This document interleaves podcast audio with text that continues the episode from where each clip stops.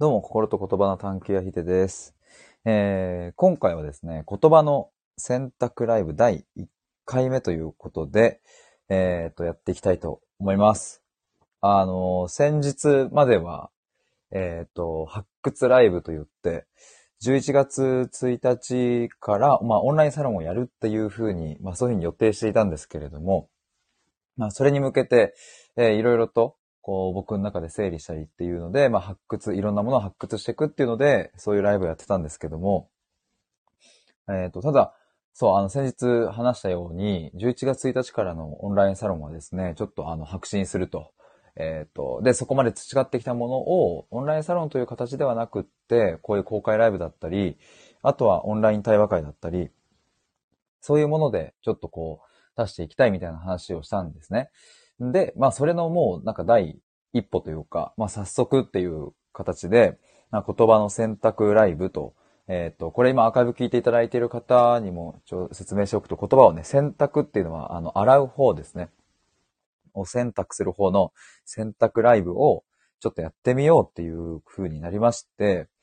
で、えー今日からやっていくっていう感じです。で、ちょっと一応レターに表示しているんですけれど、まあ言葉の選択とはっていう、ちょっと読むとですね、あの、言葉には気づかぬうちに付着している様々な汚れがあるんですよね。例えば世間的な価値観、常識、親からの影響などなど、その言葉に付着している汚れをクリーニングして、自分にとってその言葉はどんな意味を持つのかと考えていくこと、僕はそれを言葉の選択と呼んでいます。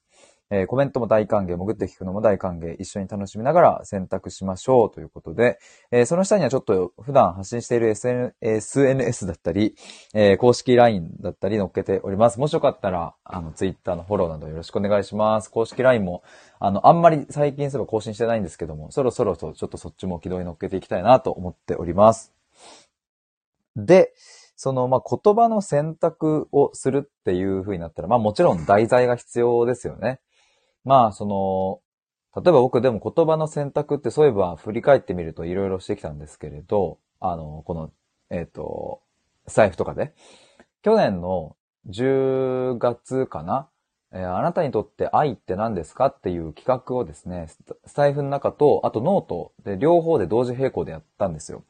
例えばその時は、えっ、と、皆さんそれぞれ、えっ、と、公開の収録を出してくださったり、ノートの記事を書いてくださったり、まあいろいろそういうふうにやってくれたんですけれども、あの、まあこの洗濯ライブでは、えっ、と、まあなんかもうちょっとポップな感じで、皆さんと一緒に、えーああだこうだとちょっとコメントをいただきながら、僕が拾いながら、えっ、と、なんかお話できたらいいなとかっていうのを想定しています。まあちょっと第1回目なのでね、なんかどんな感じになるのかっていうのはちょっとやってみなきゃわかんないところはありますが。で、そしてですね、今日の、あの、まあ、本題というか、テーマがあなたのための自己分析、えーノウハウではない悩み解決っていう、そこになります。あ、ピューさん、こんばんは。先日フォローいただきましたよね。ありがとうございます。でも多分ライブに来てくださるの初めましてかな。ありがとうございます。あ、そうだ。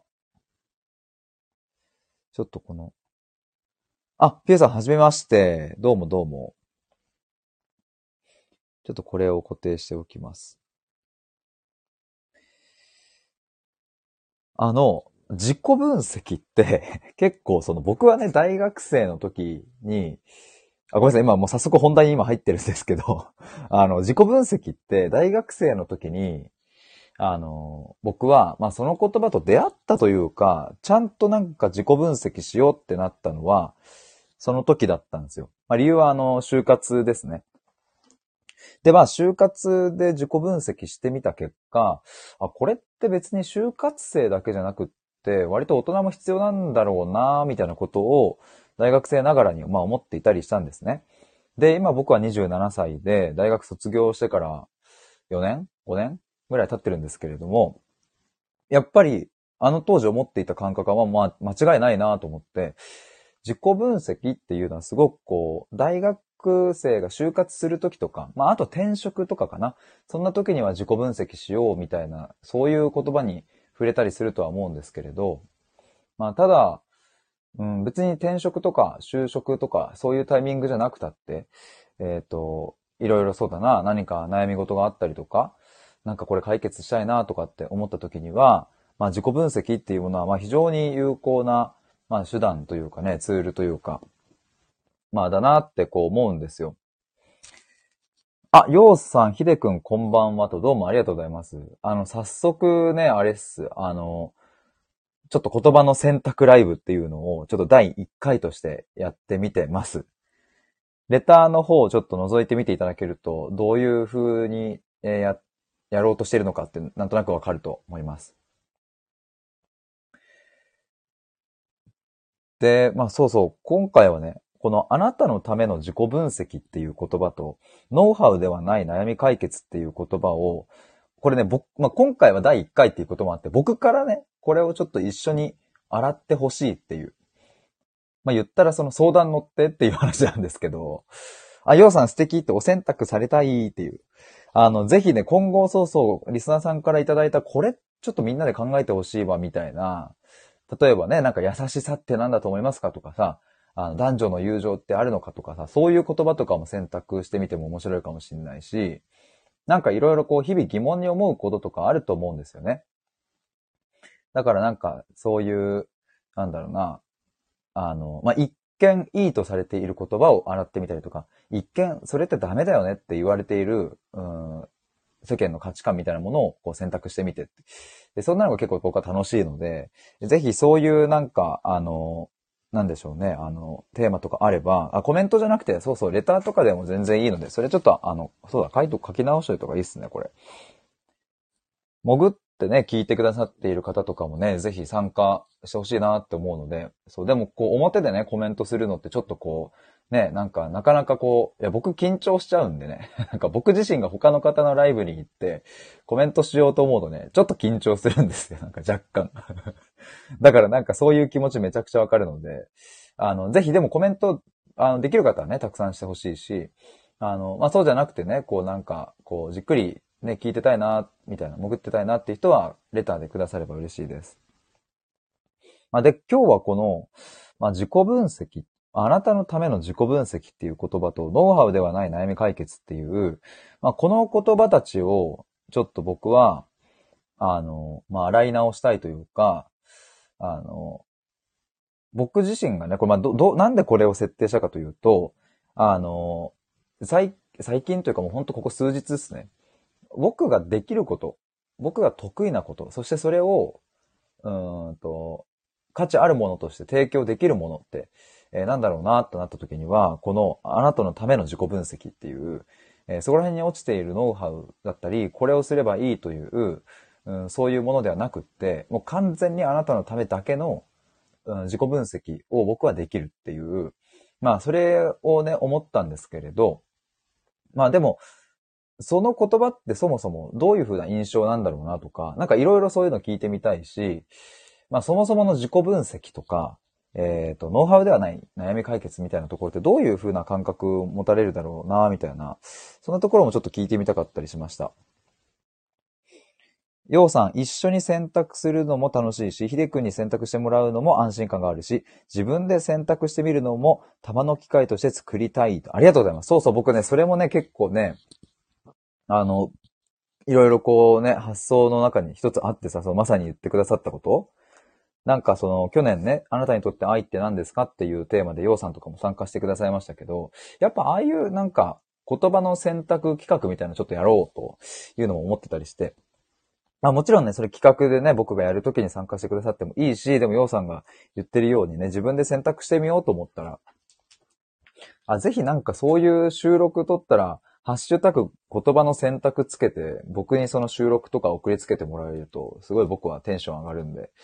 あの、まあ、あんまね、30分とか1時間とかの収録だったらちょっと大変なんだけど、あの、まあ、10分15分とかぐらいのに収めて皆さんいただければ、ぜひなんかそれに対しての僕の感想の収録とかもお返ししたいなとかって思ったりしますね。ぜひハッシュタグ言葉の選択。えー、あ、いろいろ遊びストさん。いろいろ遊びストさん。まゆ、まゆみさんか。まゆみさん。こんばんはです。どうも。はじめましてですかね。あれ？でも僕な、み、どこかで拝見したことあるのあれ、初めましてじゃないですかね。お久しぶりかな。ようさん、昨日のライブの大学時代の話めっちゃ楽しく聞かせてもらいました。いつまでも青春してたいねとありがとうございます。そう、昨日大学時代の話でいろいろ就活生の支援とかをやってて、自己分析とかね、あもう多分200時間以上やったんじゃないかなみたいな話とかしてましたね。えー、ようさん、ハッシュタグ言葉の選択。そう。なんかこ、それいいよね。言葉の選択って、なんかいい感じっすよね。ののはなさん、こんばんは。これはようさん、こっちもようさんでお呼びすればいいのかな。ののはな、でもののはなさんの方がいいか。こういう風に呼んでっていうのあれば、ぜひ、あの、言ってもらえればと思います。えー、まゆみさん、はじめまして、勝手にフォローしてましたかもと。そう、だから僕、そうそう、そうだ、それでこのアイコンとか覚えてたんだ。僕もフォローさせていただきます。ありがとうございます。そう、なんかね、言葉の選択っていう、こう、洗う方の選択をですね、まあ僕はこれをすごくこう、あの、まあ大事にしてきたし、これからもここはね、僕の結構得意領域なので、なんか、そうそう、そういう、あなたのためだけの自己分析って、まあ、つまるところ、あの、まあ、言葉をたくさん選択していくっていう、え、あの、洗っていくっていうことなんですけれど、まあよくその辺にね、転がってる自己分析の方法、手法みたいなものって、なんかぶっちゃけそこまで役立たないなみたいなことも、まあ、僕はなんかそんな風に思ってたりも、まあするんですよね。全部が全部って話じゃないですよ。全部が全部じゃないんだけど、それやっても意味ないなみたいなのを結構、まあなんだろうな、就活系の何か売りたい人は、そういうのをこう煽って、就活生をこう不安にさせて、なんかやらせるみたいなね。まあそうしないと本も売れないし、セミナーも、セミナーも売れないから、まあしょうがないんですけれど、でもやっぱそれだとね、どうしてもこう行き詰まってしまうみたいな、まあ僕も経験あるし、まあ当時、ね、僕が大学4年の時に後輩たちの就活支援している時にも、やっぱりその壁にぶつかる人がたくさん見てきたから、で、まあ、それは就活の話ですが、まあやっぱりなんかね、社会人になってもそういう言葉を洗い直して、自分を知っていくっていうのってすごく大事なことだと思うので、なんかそれをね、僕はなんか自分で一つ商品として持ちたいなとかって思うんですよね。えー、っと、まゆみさん、言葉を洗練させるのですか？そうですね、そうそう。あの、で特にそのなんか、まあそう、洗練でまさにそうなんですけど、なんかまあイメージ的にね、なんかその言葉にはいろいろこう、汚れがついてるっていう、それがやっぱなんかあるので、それをこう洗ってね、そう、洗練していこうみたいな、そんな話ですね。えー、野々花さん、ようさんいらっしゃるので、野々花でお願いします。ありがとうございます。お気遣いいただいて。そう、ようさんがね、ちょうどいらっしゃるんですよね。えー、言葉の選択面白そうです。いや、めちゃくちゃ嬉しいです。ありがとうございます。ようさんもようつながりよろしくお願いしますと。まゆみさん、ようさんよろしくお願いしますと。ダブルようさん。ダブルようさんよろしくお願いしますと。ありがとうございます。そう、ちょっとここのレターにも書いて、まあちょっと今日冒頭にも読んだんですけれども、まあちょっとね、そう、ここやっぱ大事なので、もう一度言うと、やっぱね、言葉にはこう気づかぬうちに、あの、付着している様々な汚れがある。まあそれがまあ世間的な価値観だったり、常識とか、親からの影響とか、まあそういうものが結構あるなって思うんですよね。で、まあよく僕が出す例としては、まあ親孝行とかってまあまさにそういうの一つ、まああるなと思うんですよ。まあ親孝行というのってさ、なんかこう、まあ、父の日になったら父の日フェアがあり、母の日になったら母の日フェアがあり、敬老の日になったら敬老の日フェアがありみたいな、まあなんか、どこのデパートもこぞってそういう風になるわけじゃないですか。で、別にそれ自体が悪なんではないく、あの、親孝行をしないといけない感、そういう空気感とか、逆に言うと親孝行しないなんて、まあ親不孝者だと言われるみたいな、例えばそういう風な、あの、価値観をまとっている、えー、その言葉をえっ、ー、と、持ってる人もいると思うんですよね。別に今聞いてくださっている方の中で、いや、私そんなこと思わないなっていうふうな方もいらっしゃるとは思うんですが、まあ一方でそのね、こう、親孝行みたいなもんってしなきゃいけないみたいな感じに思ってる方も、えー、いるんじゃないかなっていう。で、そんな時に、まあ、あの、僕はすごくでも、なんかいろいろね、いろんな人と話してて、対話して思うのは、まあ結構ね、親孝行っていうものによる呪縛みたいなもんは、まあなんか割とあるなと思って、で、なんかまあ、親孝行したくなければ僕はししなくていいと思うし、したければすればいいと思うんですけれど、なんかどこか、その親孝行を、親が生きてる間にしないといけないんじゃないかみたいな、そういうものに駆られてしまっているみたいなことって結構、まあ少なくないなと思うんですよ。例えばそういうのを考えていく。そもそも親孝行って何だっけ？自分にとっての親孝行ってどういう意味だっけっていう。で、果たしてそれは親が生きてる間にする必要があるのかっていうことだったり、うん、なんかそんなものもね、ひっくるめていろいろこう考えたり対話したりしていくと、あ、なんか別に一家親孝行しなくってってなるケースもあれば、逆に言うと、あの、いやもう明日にでもありがとうって伝えようっていうふうに、えちゃんとそうやって思う場合もあって、まあ、あの、今は簡単な例ですけど、まあそういう感じで自分にとってのその言葉がどういう意味合いを持つかっていうのを、あの、考えていく、考えていくっていう、まあそれが言葉の選択っていうふうに僕は呼んでますね。えー、ようさん、まゆみさんよろしくお願いします。引き上げちゃう系女子。引き上げちゃう系、あ、本当だ、書いてある。引き上げちゃう系女子、そういうことか。プロフィールにね。えー、まゆみさん、子供たちは生きてるだけでは私にとってはご褒美ですって。えー、ようさん引き上げ系なんだか素敵と。そうなんですよね。そう、だから僕ね、あの、今27歳で 子供いないし結婚もしてないから、あんまり偉そうなこと言えないんですけど、なんか僕が、もし親になったら、あの、なんだろうね、親、親孝行なんてもうしなくてよくって、もう本当に子供が子供らしく生きているっていう、もう本当にそれが、まあそれが言うならばそれが最大の親孝行であるっていうふうに思うから、まあでもね、もちろんなんかこうね、子供が大きくなって、例えば初任給でなんかご飯をおごってくれるとかさ、まあそういうのは僕は泣いて喜んじゃうけど、別になんか、それが欲しいとかではなく、うん、なんかね、なんか、泣きたい時に泣いて、笑いたい時に笑えてるっていう、もうそれが親孝行、もう本当にありがとうって思うから、っていうのを子供がいない今僕が言っているので、まああんまり説得力はないと思いますけれども、でもまあそういう感覚だったりするんですよね。まあだし、僕もね、あの、母親が去年の12月に、あの、癌で亡くなったんですけれども、あの、亡くなった後にも、親孝行ってできるなって思う瞬間とかって結構あったりして、まあもちろん物理的にもう母親には連絡は取れないし、え話せないからね。あの、まあそういう意味ではもうどうなってるのか、向こうの世界はわかんないけれど、まあ僕の中での実感として、えー、そういうふうに親孝行できるなっていうのは思ったから、まあすると親孝、まあ親が死ぬ前に、えー、一度は感謝を伝えろみたいな。で、それができないと後悔しちゃうみたいなね。あんまりそうなんなくてもいいんじゃねっていうのも、まあ僕自身がそういうふうに今思うから、うん、なんかそういうのもあるぜ、みたいな 感じで、うん、一緒に考えていけいけたらいいな、みたいな思ったりしてますね。えっ、ー、と、まゆみさん、親は親孝行してほしいなんて思ってないんだけどなと。息子21歳だけどそう思うよっていう。21歳、僕ね、弟が今21歳ですわ。そう、6個差なんですよ。で、僕上にも兄貴がいて32歳って結構差あるんですけどね。でもそうそう、親孝行してほしいって、ね。なんってなるとさ、親孝行って何なんでしょうねっていう、その、もう、もう、このまゆみさんの言葉を僕も今聞いて、え、じゃあ親孝行って結局のところ何なんっていう。で、やっぱそれ考えていくの僕は楽しいし、で、なんか、あの、で、僕ここでやりたいのは答えを出すわけではなくて、親孝行とはこういうことであるっていうふうな答えを出したいわけじゃなくって、僕にとっての親孝行はこういうことだっていうこととか、まゆみさんにとってはこういうこととか、あの、WO さんにとっては、え、こういうことだとかっていう、ピューさんにとってはこういうことだっていう、なんかそういうのをしたいんだよね。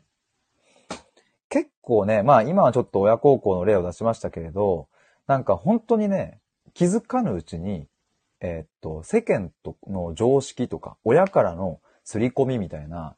えー、そういう汚れが溜まっているものを自分の中に持っちゃってるっていうケースは結構あると思うんですよね、なんか。で、悩みっていうのは結構そういうものが生み出したりしていて、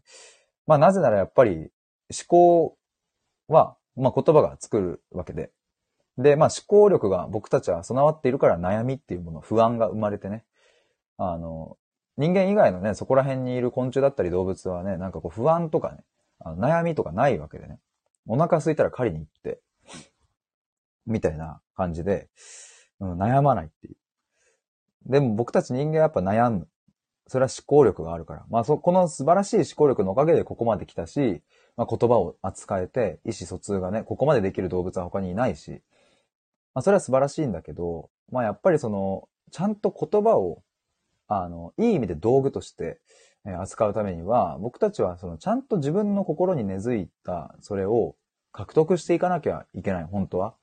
まあたださっきのように、親孝行はすべきであるとか、うん、例えば継続継続は力なりっていう言葉あると思うんですけれど、まあそれは間違いないなと思う一方で、継続できない自分はなんなんだかダメなんじゃないかって思ってしまうのとかって、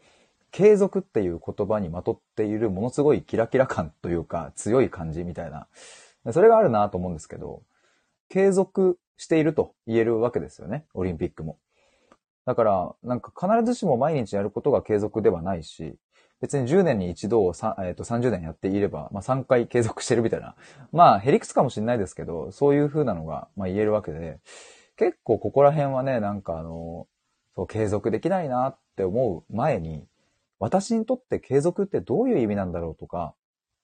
うん。で、果たしてじゃあその継続をする意味ってなんかあるんだっけ？って考えていかないと、やっぱ世間はね、毎日やれ。えー、毎日決まった時間にやれとかね、っていう風な、まあそういう情報で溢れてたりするから、継続力をつけようっていう。で、なんかその継続するための手法として、えー、普段の習慣に一緒にセットにしてみようみたいな。まあもちろんその工夫は素晴らしいんだけど、じゃあそれができない時にダメなんだっけっていう、なんかそういうのとかも考えていくと、結構この継続っていう言葉だけでも、まあ非常に話しがいがあるというかね。えー、っと、ようさん、継続は力なりに振り回されてばかりの人生だからわかるって。いや、すっごいわかる。だから僕ね、あの、継続は力なりの、まあ、逆で、三日坊主は力なりも結構僕あるなって思ったんですよ。で、この前そんなツイートしてたんですけど、いや、三日坊主は結構力だなと思うのは、あれってその、なんか、やってみた結果、できなかったっていうのが、まあ三日坊主みたいな話だと思うんですけど、でもね、逆に言うとさ、できない可能性があるものを試してみたっていう、なんか僕そこにすごい価値があるなと思うんですよね。だから三日坊主って言うとさ、続けられないっていうのをもうこう、まあ、端的に表す言葉ですけれども、続けられないんじゃなくて、続けられない可能性があるものを一日でも一回でも試してみたっていう、そうやって考えていくと、なんかまた捉え方が変わってくわけですよね、なんか。とか、えっ、ー、と、えっ、ー、と、ごめんなさい。まゆみさん、日々自分に丁寧に生きること、それが親だけじゃなくて、周りの人高校なんじゃないかしら。いいっすね。周りの人高校って面白いっすね。興味深い。周りの人高校いいっすね。そう、でも本当に、僕、その親孝行について話した時に、過去に、なんか親孝行しろっていうような空気感を、あの、この、その雰囲気を流したいのであれば、逆に子孝行もしろって思うんですよ。子供に対する孝行。もう意味わかんないけどね。まあこれはちょっと、あの、半分冗談で言ってるとこありますけれど、なんか親孝行、親孝行じゃなくて、子孝行もあるよ、みたいな。てか普通に子は親に感謝し、親は子に感謝し、えそして逆に子は親に怒り、親も子に怒るっていう。なんか、それでいいじゃんっていう感じがするんですよね、結構。ようさん、継続力と戦うみたいな収録あげようと思ってるよ。いいですね。継続力と戦う。そして、ヨッシーさん、こんばんは。ありがとうございます。あの、えっ、ー、と、発掘ライブからちょっとリニューアルして選択ライブになっております。まゆみさんは、ようさん、それ聞いてみたいですって。ね、面白そうっすよね。継続力と戦う。えー、ヨッシさん、こんばんは。ようさん、まゆみさん嬉しいです。あ、私も三日坊主をキーワードに継続力とは何かを捉える収録にしますって。いや、面白そうです。いいっすね。野の花さん、三日坊主は挑戦した結果ということか。捉え方次第でプラスになりますね。そうなんですよね。だから、あの、全然いいんですよっていう、本当に思うのは、その、継続は確かに力にはなる。これ、まあ、それは間違いない。継続することはっていう。ただ、三日坊主はね、そう、挑戦した結果だし、うん、なんか、良くないっていう。だし、あの、うん、三日坊主は力であるっていうこととちょっと、まあ似たような文脈で、まあ撤退することも力なりっていう、まあこれ過去に僕、またそれもね、ツイッターかなんかで言ってたんですけど、あの、継続したり、挑戦したり、えー、諦めないで戦うみたいなこと、すごい大事。間違いない。大事なんだけど、一方で、やめる、諦める、撤退する。この力も超大事だなって思うんですよね。でもなんかそんなのをね、1ヶ月、2ヶ月前かな、なんか撤退も力なりっていうのを、まあ、ツイ、ツイッターに上げてて。でもそういえば僕、そう、あの、オンラインサロンずっとやるやる言ってて、まあ、撤退できたから、まあ、良かったのかもしれない。撤退できたっていうのは、すごい僕は、まあ、プラスに捉えているというかね、いい決断できたなっていう感じしますね。えっ、と、ようさん、親孝行、子孝行、人孝行素敵って、そう。ね。親孝行、子孝行、人孝行。なんかあの、青巻紙、赤巻紙、黄巻紙みたいな、なんかさ、あの、早口言葉みたい。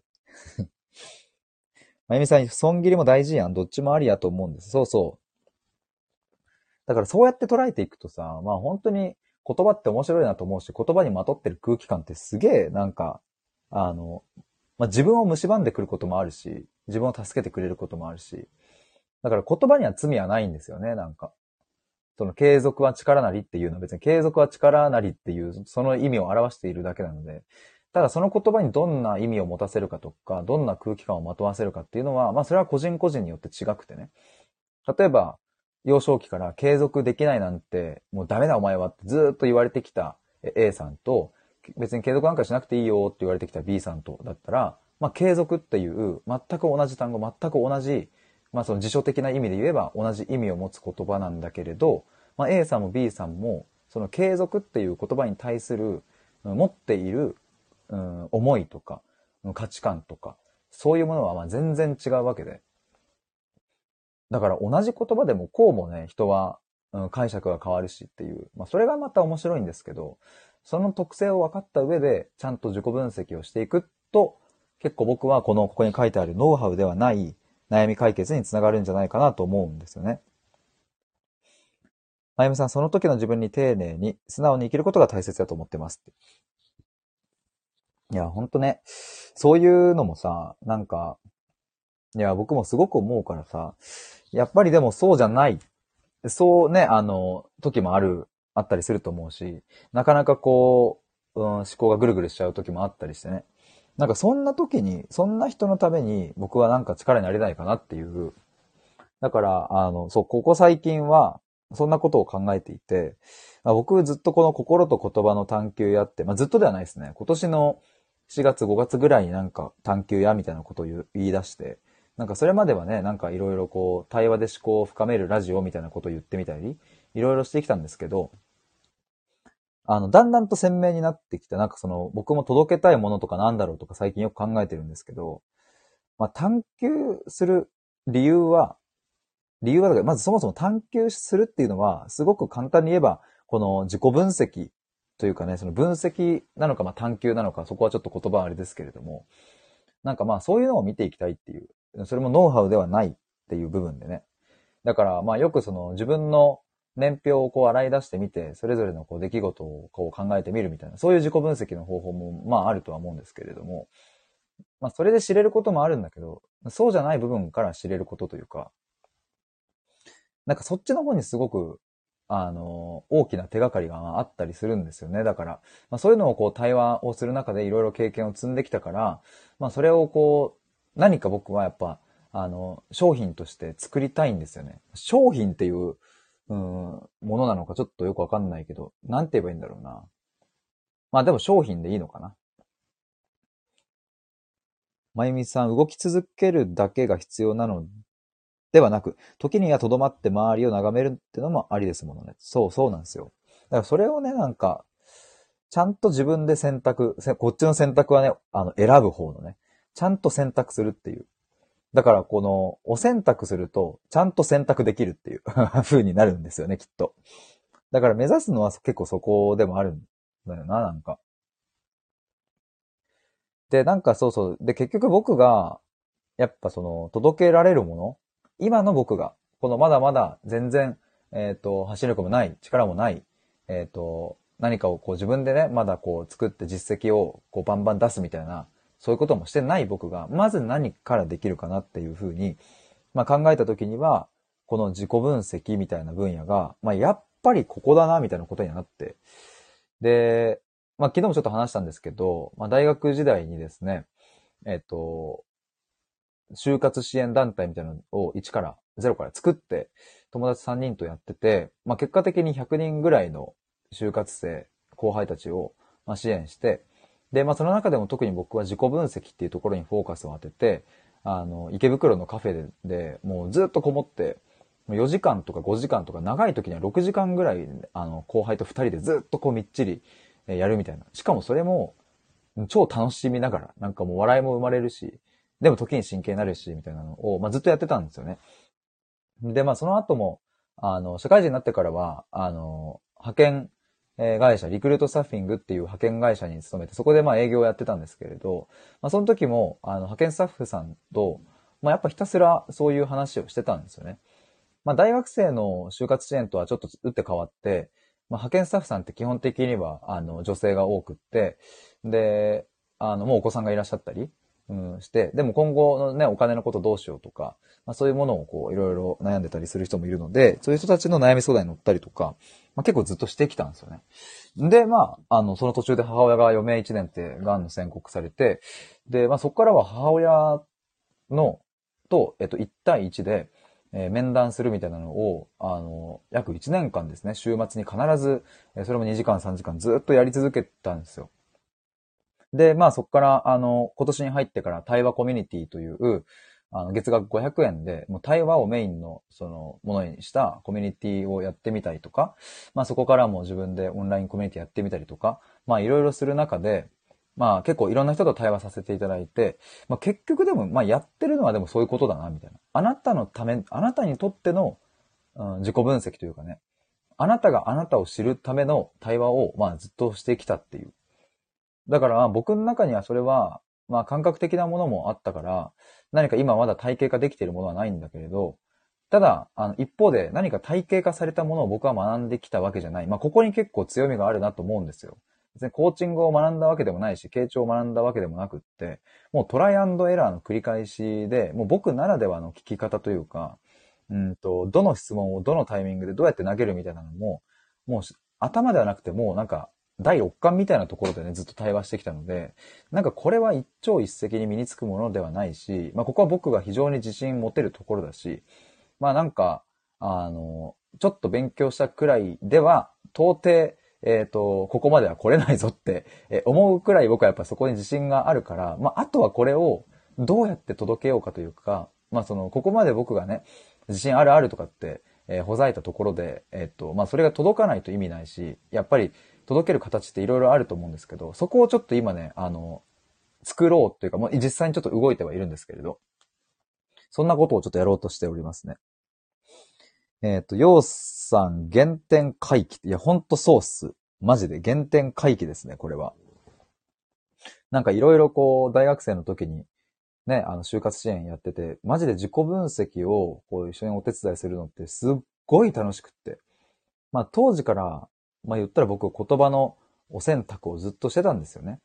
よくやってたのは、就活生に、えっ、ー、と、なんか今悩んでることあるというふうなことで聞くというよりはですね、あの、将来的にどんな感じになりたいみたいな。夢とかもしあれば聞きたいっていうのと、もし夢なんていうもの別になくたってよくって、なんかこんな風になってたいなみたいなのってあるみたいなことを聞いて、まあ例えば、とある学生は、うん、まあなんかこう、あの、いい奥さんになりたいみたいな。で、なんかその子供の思って、家庭を持って幸せな家庭を築きたいんだみたいなことをまあ言うわけですよね。となった時に僕がやっていたのは、まあいい奥さんとはそもそも何なのかっていうことだったり、幸せな家庭っていうものが、まあその子にとってどういうふうな意味を持っているのか、そもそも幸せって何なんだっけとかっていうことを、まあもう永遠と、まあ超楽しく深掘りしていくわけですよね。で、すると、あの、同じようなことを言っている子もたくさんいたんですけど、幸せな家庭を築きたいみたいな。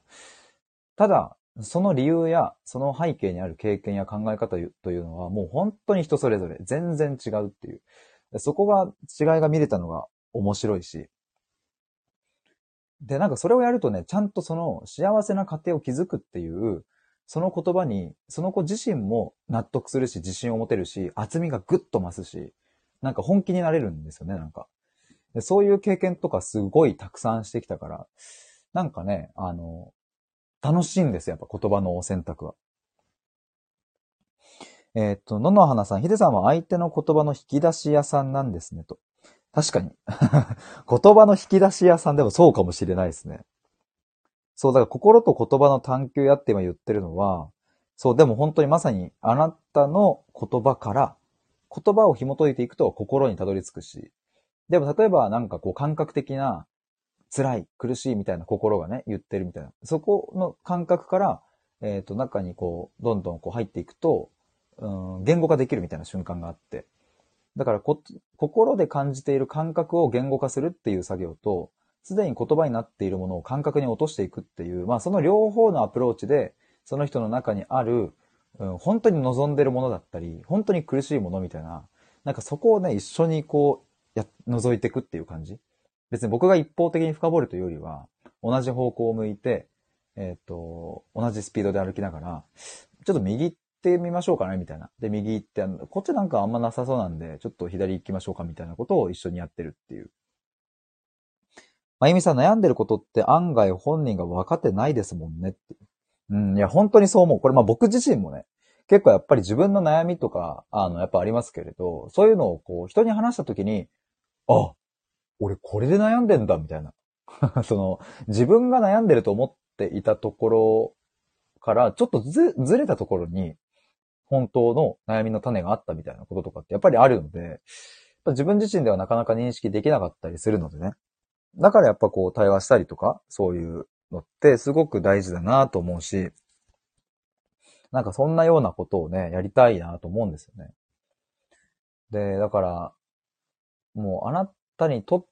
ての、まあ自己分析っていう言葉でいいのかな、どうなのかなとは思いながら、まあでもその僕の人材業界での経験だったりとか、いろいろそういうのを考えていくと、うん、今はまだや、まずこれだけね、あの、これだけのこう影響力だから、ち、まだまだ小さいから、なんかたくさんの人に届ける前の、全然前の段階だから、だからまずはその、仕事をしている人、えー、まあ会社員とか、えー、まあ、にもか、じゃなくてもいいんですけど、まあいいや、あの、会社員で、で、かつ、うん、1年目から3年目、4年目ぐらいの若手の人たちっていう風な感じにちょっと絞って、そういう人たちが、あの、やっぱり最近ね、僕でも本当に、あの、まさにでも、そういうサークルの同期とか後輩たちから、ちょっと相談乗ってもらっていいですかみたいな来るんですよ。で、それの内容はやっぱり転職しようかどうかみたいな。で、みんなやっぱり口を揃えて言うのは、エージェントに話してもなんかパッとしないっていう。まあでもそれもそのはずでね、エージェントもまあやっぱりまあ人それぞれだけど、やっぱりあの、エージェントさんも数字を追っているわけでビジネスとしてやっているので、うん、無駄は省くしね、効率化するし、まあ、合理的な判断に基づいて、えっ、ー、と、求人を紹介していくから、そういうなんか言葉を選択、お選択するみたいな、まあそんな暇はないわけだよね。まあでもやっぱ根本的なノウハウではない悩み解決みたいなものが、やっぱり深い部分で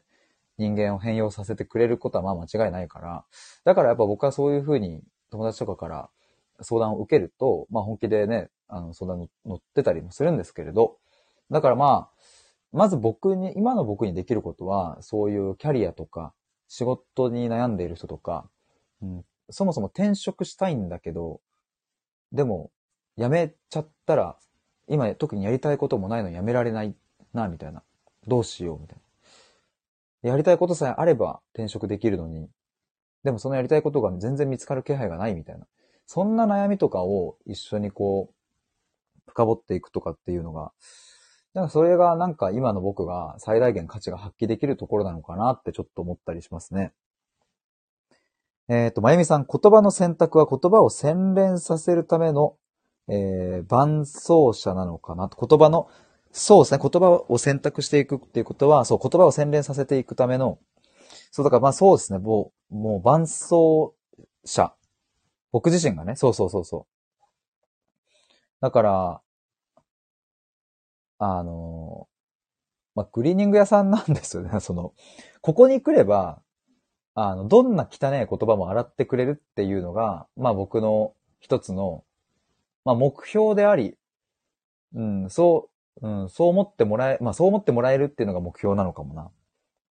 どんな汚い言葉でもっていうのは、それはその、なんだろうな、あの、言葉自体が、なんか、汚いものっていう、それだけではなくって、やっぱり、あの、幼少期のトラウマだったりとか、まあ親子関係から来る、ね、苦い思い出だったりとか、まあ友達関係でね、えっ、と、すごい苦しい思いをした経験とか、まあ人には言えない、今まで言ったことがない悩みとかって結構あると思うんですよね。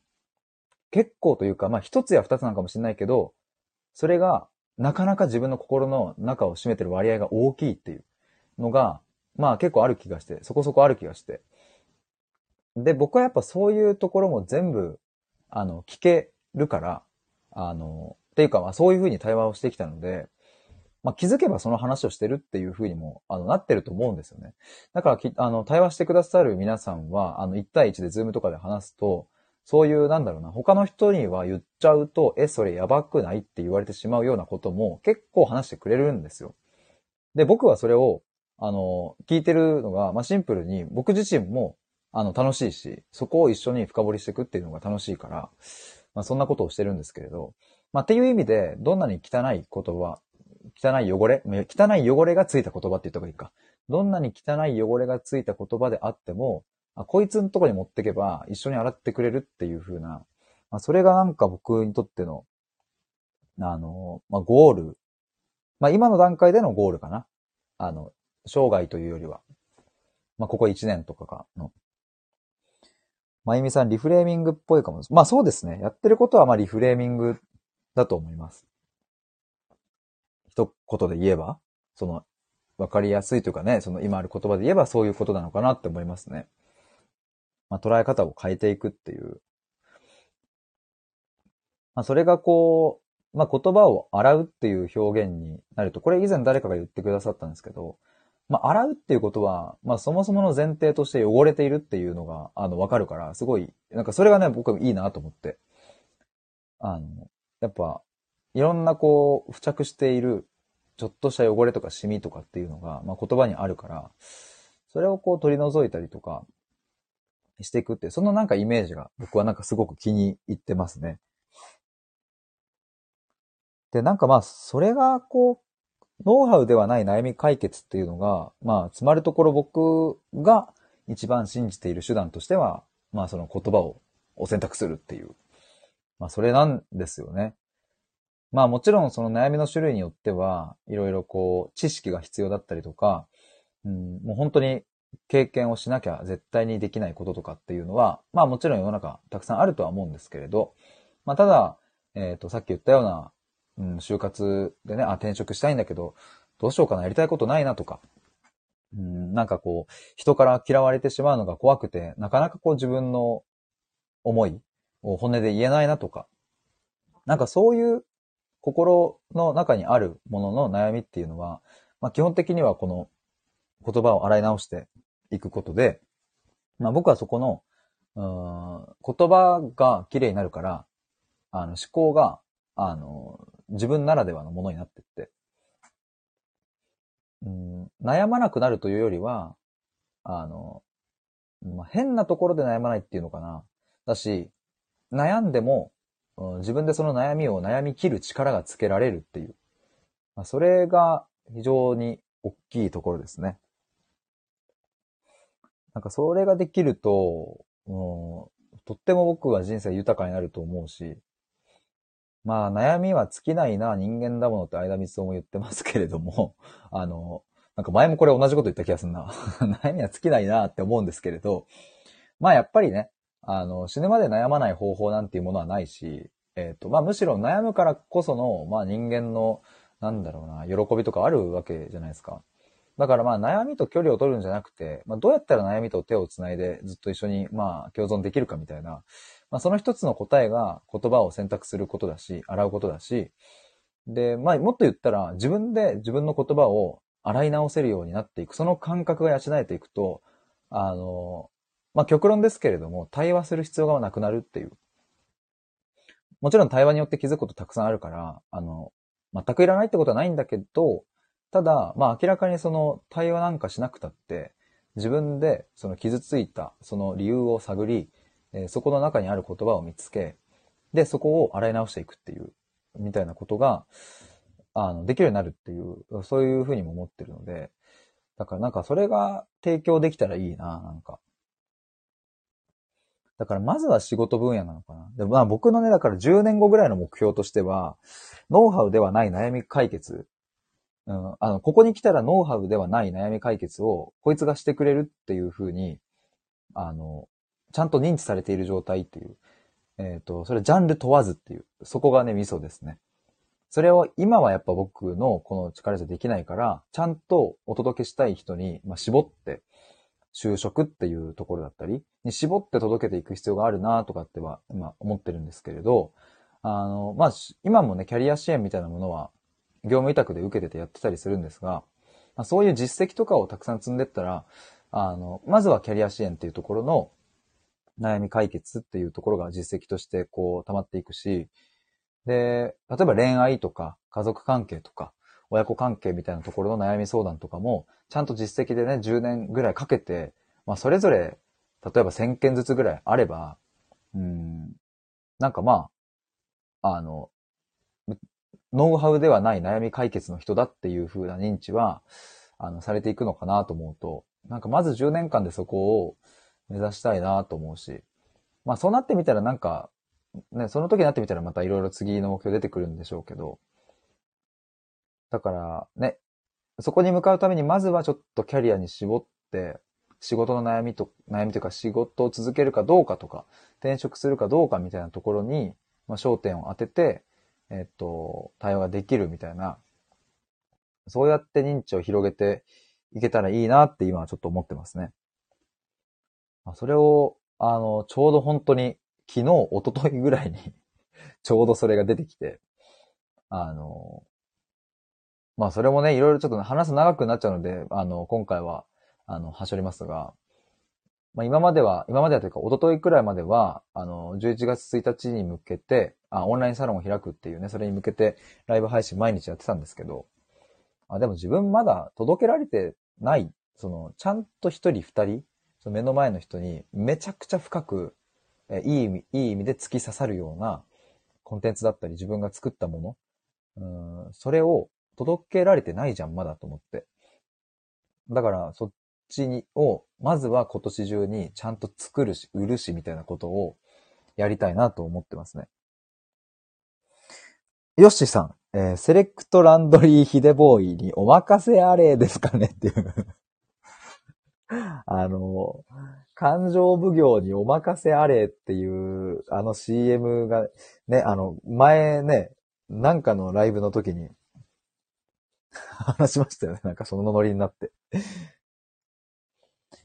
まゆみさん、ヨッシーさん、それいいですね、それって。ね、セレクトランドリー、ヒデボーイにお任せあれ。セレクトラ、ね、ランドリーってなんか、すごくこう、明るい感じしていいっすね、なんかね。ちょっとそれメモしとこうかな。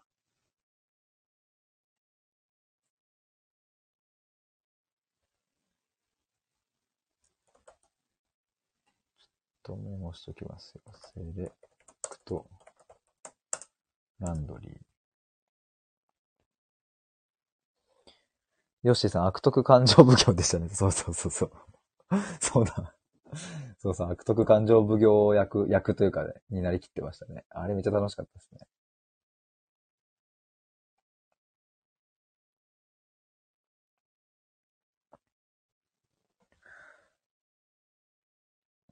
いやー、そうな。だからなんか、そう。でもほんとヨッシーさんがおっしゃってるセレクトランドリーヒデボーイになりたい、10年後。だから、なんだろうね。今ってこう専門性みたいなものがさ、やっぱりこう、ここまで SNS 広がってくるとさ、専門的であることすごい大事じゃないですか。恋愛なら恋愛とかさ、お金ならお金、家族関係なら家族関係。で、もっと言えば、そういうざっくりしたものじゃなくて、もっと絞っていくこと？恋愛とか仕事っていう悩みとかではなくて、もっともっとこうピンポイントにターゲットを決めてっていう風な、まあそれが大事になってくるわけですけど、まあ僕の、うん、本当にそうゴールとしてはセレクトランドリーヒデボーイなので、あの、まあそれで言うと僕が絞りたいのはもう悩みっていう、悩み解決、ノウハウではない悩み解決っていうところに、うん、まあ絞り、な、なんだろうな、まあそのターゲット設定ではないんだけど、そういう意味での専門性を、まあ、つけたいっていう感じかな。だからそう、あの、まあ、もちろん、専門家に聞かなきゃわかんない悩みは絶対あると思うんですが、まあ、たださっき言ったような心の奥底にある、何か悩み、えー、悩みというか、こう、過去の苦い経験とかが生み出してる、そういう悩みとかって、まあ恋愛でも仕事でも家族関係でも友達関係でも、その表面的に出てきてるその悩みの事象は違うけれど、まあ、か、核にあるものというかね、あの、最後に出てくるものは、まあ意外と親子関係だったみたいな。どの悩みの切り口でも結局親子関係が、あの、元になっていて、えー、恋愛でも悩むし、仕事でも悩むし、みたいなことになっていたっていうことは、まあ結構あるので、だからそこの根本にある悩みを僕は解決できるんだっていう、そういう認知を、あの、じっくり育てていきたいし、まあそれはもう一朝一夕では作れないから、なんとかコツコツ積み上げていきたいし、で、コツコツ積み上げていくために、まずは絞って、えー、仕事っていうところ、で、さらに若手っていうところ、で、まあもっともっとね、いろいろこうペルソナ的な設定とかもした方がいいとは思うんですけれけれども、まあでも本当にここ数日というかね、この2日間ぐらいで、まあ、この辺だよなっていうことがだんだん整理できてきたので。あ、ヨッシさん、まゆみさんありがとうございますと。まゆみさん、ヨッシさんこちらこそです。なので、それをちょっと作っていきたいんですよね。だから、でも今本当に業務委託で、その、えっ、ー、と、キャリア支援みたいなのを、まあ、やってるのは結構、だから僕としては、まあ、いいタイミングでこれ、この仕事を受け終えたなと思って、今3人ぐらいをあ同時並行でやってるんですけれど、その人たちも20代前半から、まあ、27、8ぐらい、9、29歳ぐらいまでいったかな。転職前の人たちに自己分析だったり、まあ、業界の、あの、ことを調べたりとか、まあ、そういうものをこう一緒に伴走しながらセッションするみたいなことをやってるんですけれど、まあなんかそれが今僕のそのまんま経験になってるし、まあそのまま実績にはなると思うので、なんかこれもこう積み重ねながら、自分は自分でその業務委託ではなくて、探求やヒデとしての、うん、何かセッション、商品を作って、サービスを作ってお届けするっていうのもやりたいですね。めっちゃ腹減ってきた。急に。急に腹減ってきた。えっ、ー、と、まゆみさん、今絞り込んでもそうじゃなくても流れで決めるもありかも？なんつって。流れで決めるっていうのは、あれですかね。その、絞り込むタイミングみたいなことですかね。っていうのを、まあ今、なのかそうじゃなくてもいいんじゃないかってことかな？そう、僕もね、なんかね、そうそう。すごくでもその感覚も超あの、あ、今の僕の解釈で良ければ、あの、あ、そうそうとありがとうございます。そう、あの、そ、すごくわかるんですよ。やっぱ流れとかタイミングとか目に見えないそういう、こう、もの、僕もすごく大切にしているから、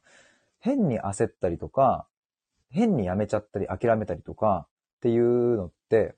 まあ、変にっていうのがこれまた何を指してるかってまたむずいけど、やっぱそこのね、なんか流れはあるんですよね。だからすごく大事にしたいところではあるんですが、まあ、あの、それで言うと今は絞り込むタイミングが来ているっていうのが僕が思っている感覚ですかね。やっぱり今、まあ、もともとはね、あの、大手のそういう人材の会社で働いていて、まあ、言ったら大手の看板があったから、なんか僕はその会社が潰れる心配もしなければ自分の給料が途絶えてしまう不安もなかったんですけれど、ただ、そこの会社を、まあ、母親が癌になったことをきっかけにですね、まあ、辞めて、そこからは自分でいろいろやるようになって、で、まあ、今は業務委託と別で仕事を受けているので、成り立っていますが、まあ、これがね、10年後、20年後にずっと続くなんていう保証はないし、まあ、むしろ続いてない可能性の方が多分よっぽど高い。となると、普遍的にちゃんと自分の価値が、10年後も20年後も出せ、出し続けられるような仕組みが必要だし、えっ、ー、と、その価値価値があるって思ってもらえるような僕の経験、実績が必要だし、うん、ってなると、やっぱ僕、今それを作んなきゃなっていう感じになってきて。だからまあ、端的に言えば自分が作ったサービスで、えー、お金を稼ぎ、えっ、ー、と、それでちゃんと、あの、あの、満足してもらって、僕はそのお金で次、また自分に、えっ、ー、と、それを、そのお金を使えて、もっともっと成長して、えー、もっとえっと、いいものを提供してっていう、まあそうやって循環するものを今は作りたい。で、まあ、今後結婚とか子供とかってなったら、もっともっとこう収入的にも必要だから、まあもちろん自分の商品だけじゃなくって、いろんなね、業務委託だったり、まあいろんな人とのつながりでね、仕事やることも大事なんだけど、まあやっぱメインのこう収入にしていきたいなって、仕事にしていきたいなって思うので、だからまずはそれをちょっと作ってみようっていうふうに今はなってますね。まあ残すところ2022年もあと2ヶ月ぐらいになったんで、早いなってなってますけれど、でもそう、この2ヶ月で、あの、まあ僕の目標としては、まず、その自分のサービスを完成させて、それを買ってもらえるっていう、一人にでも買ってもらえる状況を今年中になんとか作りたいなというのが、まあ目標ですね。まあそのためにちょっと今のウェブ、自分で作ってるウェブとかも、あの、まあ昨日ね、まああの、ちょっと知り合いと話して、ウェブ制作とかをやっているやつがいるので、まあそいつにちょっと、こう、今度ミーティングをね、やってもらったりとか、まあ他にもちょっと手を使ってですね、相談をするみたいなことを、まあちらほら数件入れたりしてて、ちょっと本格的にその、ウェブページだったりとか、自分のコンセプトだったりとか、そういうものを結構ガチでやっていきたいなっていうのが、もうここ、昨日今日とかの感覚ですね。まあなんか今まではその、まあまさか自分がそういう風なのって、やってもなーとかって全然自信もなかったし、まあでもその自信がないっていうのはまあ、むしろ本当に、うん、それくらいのレベルだったなとは思うんですけれど、でも今はさっき言ったように、まあ、あの、本当にこう、自分で経験積んできたなってちゃんと思えることと、うん、絶対僕んとこ来てくれたら、あの、大丈夫ですって その、なんだろう、この、何が大丈夫なのかもよくわかんないけど、あの、大丈夫って、あの、言えるくらいな、あの、まあ、言葉をこう洗っていくことだったり、対話していくことに、そこに対する自信が、まあ、出てきたから、まあ、だからそれを自信を持って、うん、作りたい、サービス作りたいし、届けたいっていう、まあ、それが今の率直な思いですね。ヨッシーさん、太陽に向かって走ろうってありがとうございます。あの、僕のライブにたくさん来ていただいているので、僕のその、いろいろ言ったことを、あの、連、連、連携というかその紐付けてもらって。そう、太陽に向かって走ろうみたいな、行くぞみたいな。もうそう、それなんですよね。まゆみさん、自信も実績もエビデンスも後付けで良きだよっていう。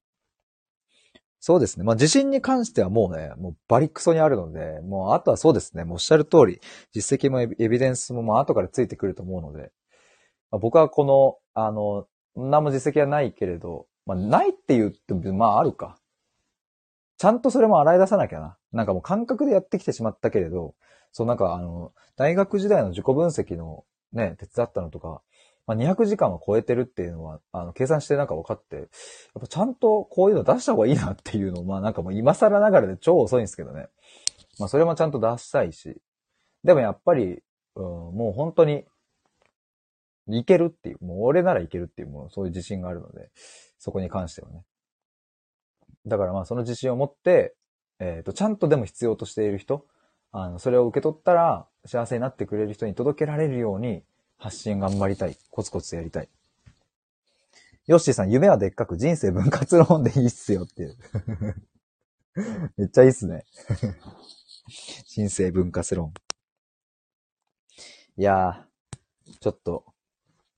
今日も気づいたら、こんな中熱く話してしまいましたが。ああ。1時間くらいですね。ということで、あの、ちょうど1時間で終わりにしたいと思いますが、まあ、あの、今日は、あの、僕のね、その、自己分析とかノウハウではない、ノウハウではない悩み解決みたいな言葉をちょっと洗ってみるみたいなところで、えー、やってみましたけれど、